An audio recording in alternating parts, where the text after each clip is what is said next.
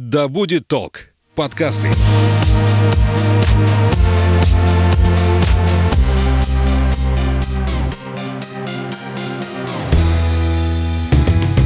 Доброго времени суток. Это подкаст «Конюх Федоров», где мы говорим о туризме, об осознанном туризме, об ответственном туризме, о его видах, о том, куда отправиться, о том, как собраться в путешествие, о том, как ехать в другую страну или в другие города своей страны с головой и вернуться наполненными впечатлениями. Мы разговариваем с нашим экспертом, travel-коучем, основателем компании Feel Travel Анной Статвой. Ань, привет. Привет, Саш.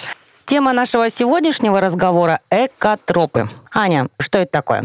Ну, если исходить из определения, то экологическая тропа – это специально оборудованный маршрут, который проходит через э, разные природные объекты, также архитектурные памятники. Этот маршрут всегда имеет эстетическую составляющую, природоохранную составляющую. Обязательно информация о том месте, в котором вы находитесь. Это информация о животном, о растительном мире, о том, как ориентироваться, о каких-то объектах, может быть, археологических, которые находятся на этой территории. То есть самая разнообразная информация, которая действительно человека просвещает, знакомит с этой территорией и учит его правильному поведению в природной среде. Почему возникла такая необходимость э, расширять количество этих экотроп и сделать их все больше, больше, больше? Ну, это связано с тем, что растет популярность экотуризма. Популярность экотуризма обусловлена ростом урбанизации, то есть все больше людей проживают в городах, все дальше от э, естественной природной среды, с одной стороны. С другой стороны, мы испытываем колоссальную потребность в отдыхе именно на природе. И чтобы этот отдых был комфортным, безопасным, а, чтобы он приносил пользу с точки зрения того же просвещения, создаются вот такие экологические или эколого-туристские их называют тропы. Это может быть абсолютно любая природная территория, и протяженность этих троп тоже а, может варьироваться от нескольких сотен метров до тысяч километров. Где вообще возникла первая тропа? Ну, если учесть, что первый национальный парк возник э, в США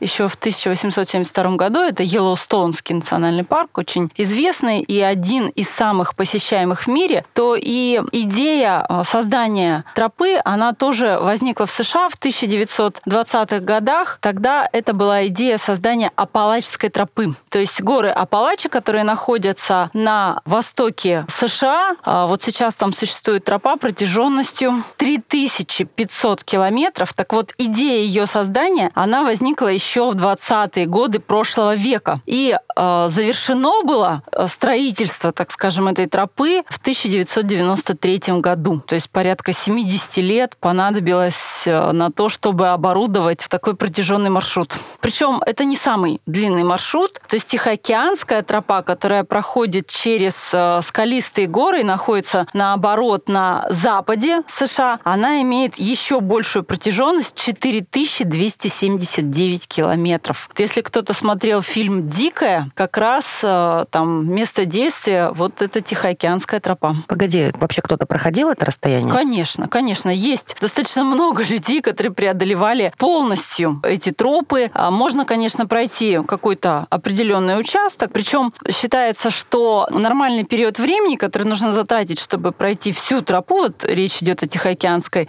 составляет от 3 до 6 месяцев, но есть рекордсмены. Самое быстрое, за сколько этот маршрут был преодолен, это 52 дня. Получится где-то в среднем 80 километров в день нужно преодолевать.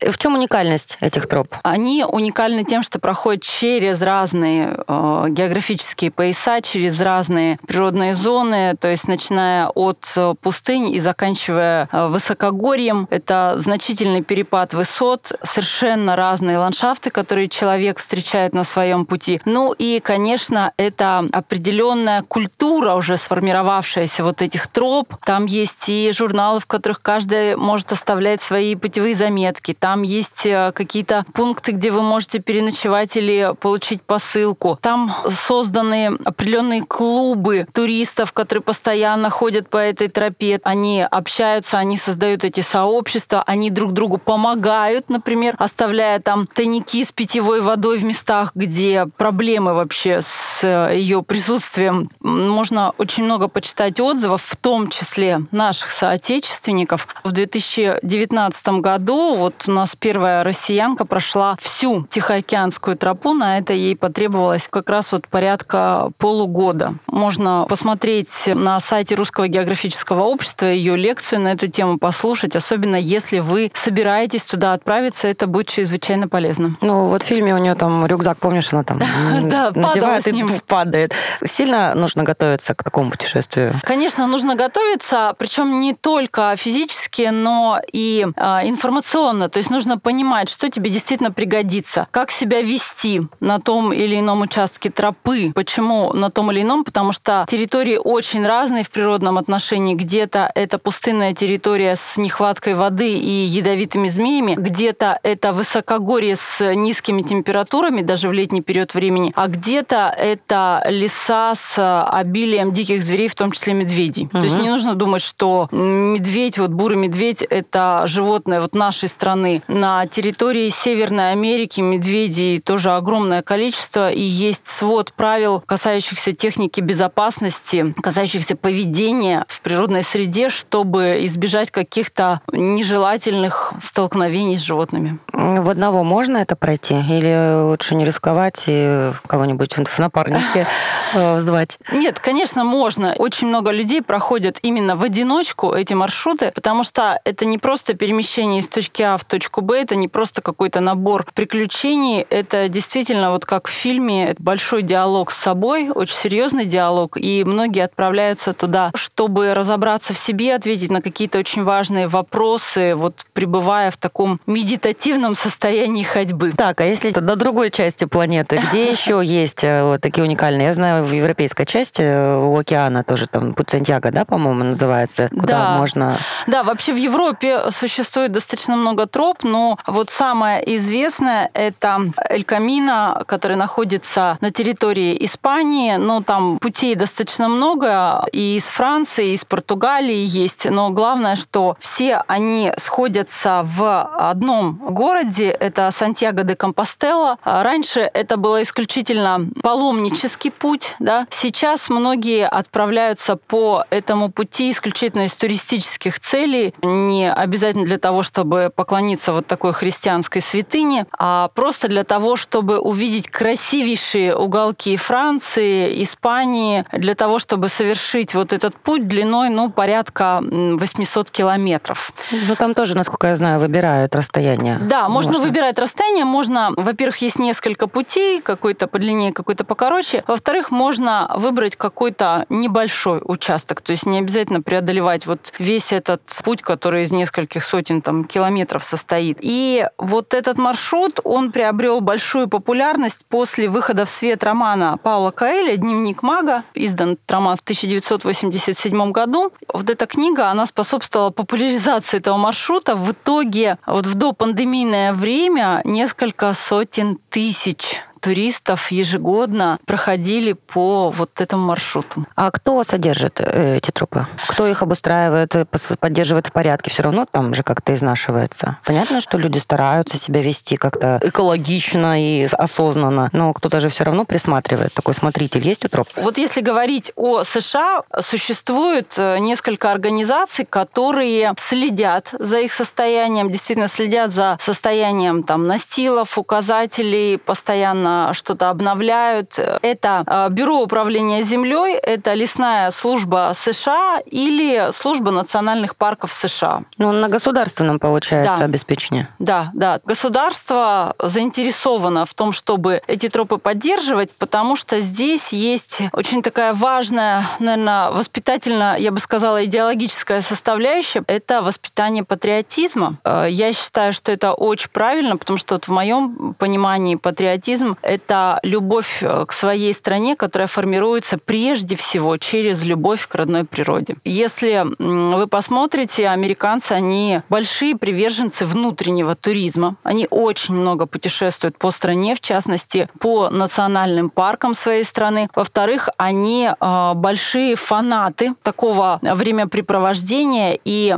ценят и любят свою страну, зная, какие красоты э, в ней есть, понимая, насколько она уникально и вообще прекрасно. Ну, я заступлюсь за русских, потому что, мне кажется, у нас это тоже развивается, и мы с тобой давай тогда плавно перейдем. Большая Байкальская тропа. Когда ее начали создавать и сколько уже создано? Ну, э, действительно, у нас э, в стране вот такая тенденция развития экотроп, она тоже имеет место быть, и это замечательно. Периодически поднимается вопрос о разработке и создании национальных троп, подобных тем, которые есть на территории других стран. И если учесть, что протяженность нашей страны с севера на юг составляет 4 тысячи километров, с запада на восток 10 тысяч километров, то перспективы у нас здесь колоссальные. Обогнать и перегнать. То есть когда-нибудь, наверное, а, мы сможем тоже пройти там, с одного конца нашей страны до другого. Единственная проблема, как это сделать за один сезон, в смысле за летний сезон.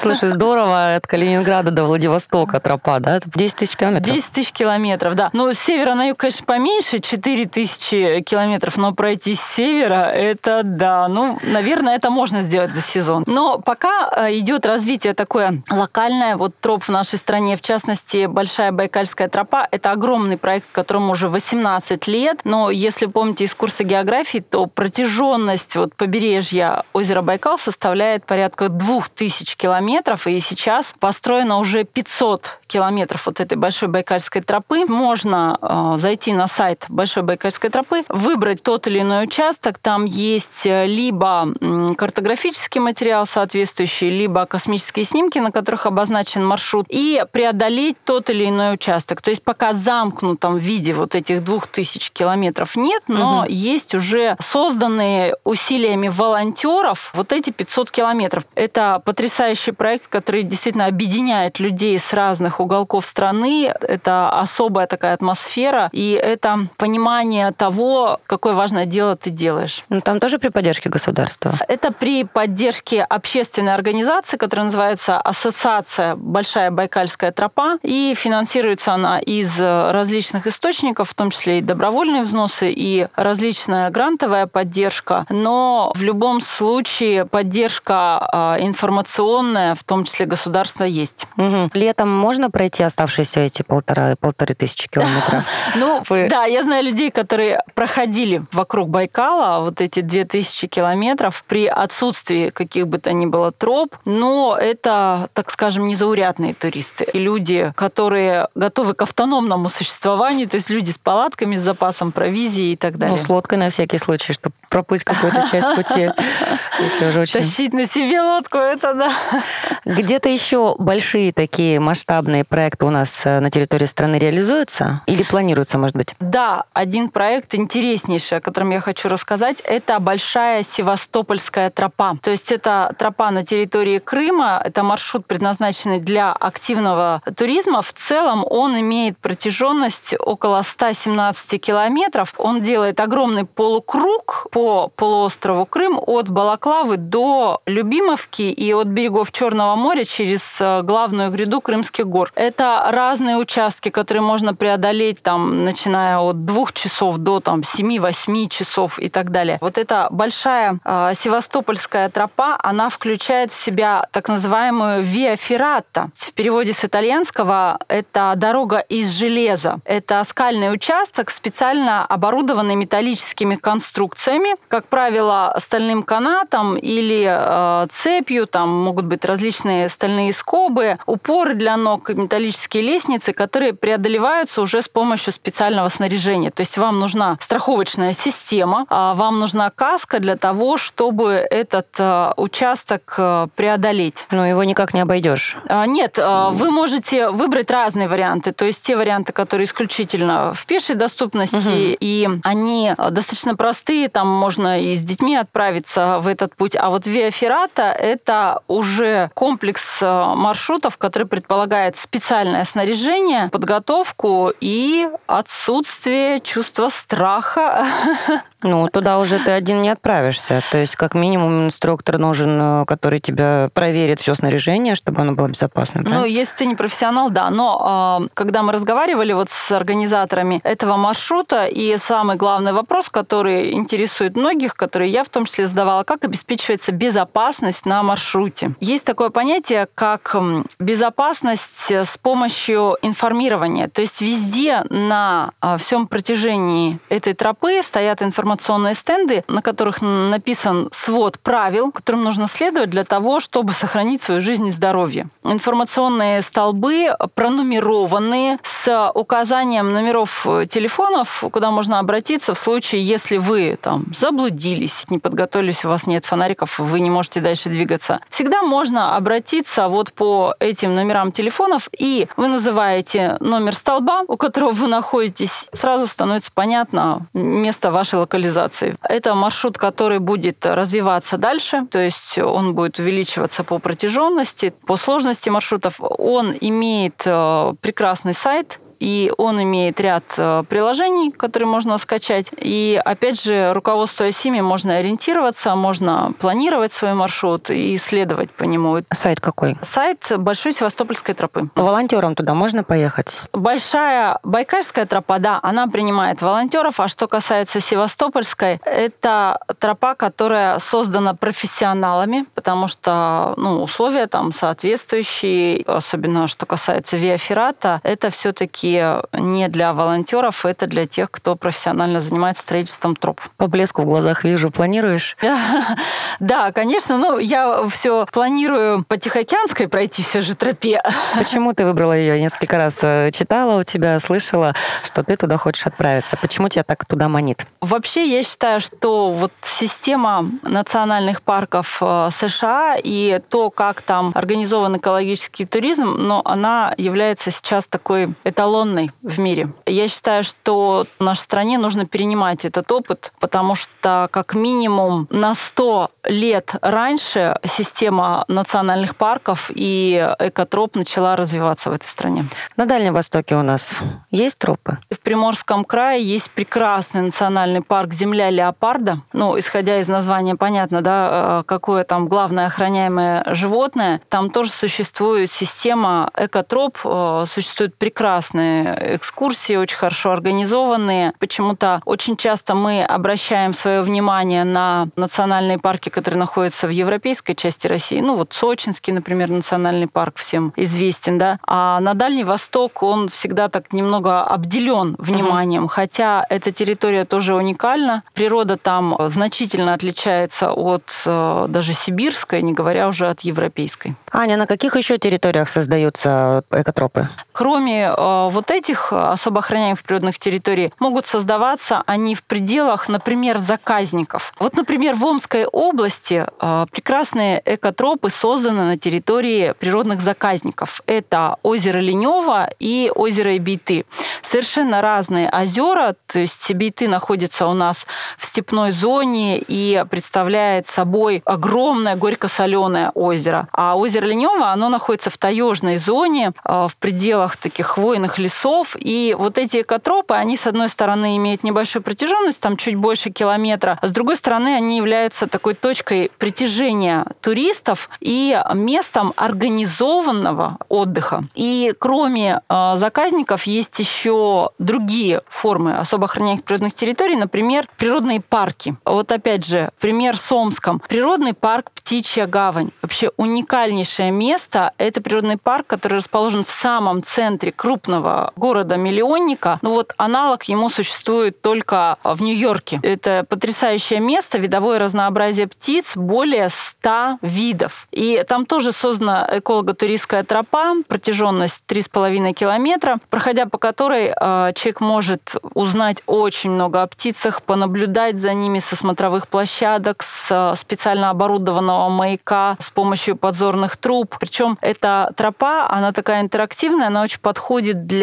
посещения детьми. Им, с одной стороны, интересно, э, с другой стороны, познавательно. Но, насколько я знаю, ты принимала непосредственно непосредственное участие в создании этих троп. С какими трудностями пришлось столкнуться? Или, может быть, наоборот, потом эффект ощутить от их создания? Эффект однозначно есть. Это, конечно, отзывы людей, которые действительно узнают что-то новое, которые уже задумываются над тем, как себя вести. Например, когда мы э, разместили вот в природном парке Птичью гавань стенд, посвященная тому, чем можно и чем нельзя кормить птиц. Все сказали, да ладно, всю жизнь кормили хлебом, Хлебушком. только сейчас узнали, что это нельзя. То есть вот такие э, вещи, вроде бы элементарные в плане просвещения, они очень нужны. Но а какие трудности? Здесь, конечно, очень много недопонимания с теми людьми, которые, с одной стороны, не являются профессионалами, с другой стороны, всячески там э, вступают в борьбу за сохранение природы и так далее. И вот такие люди очень часто выступают против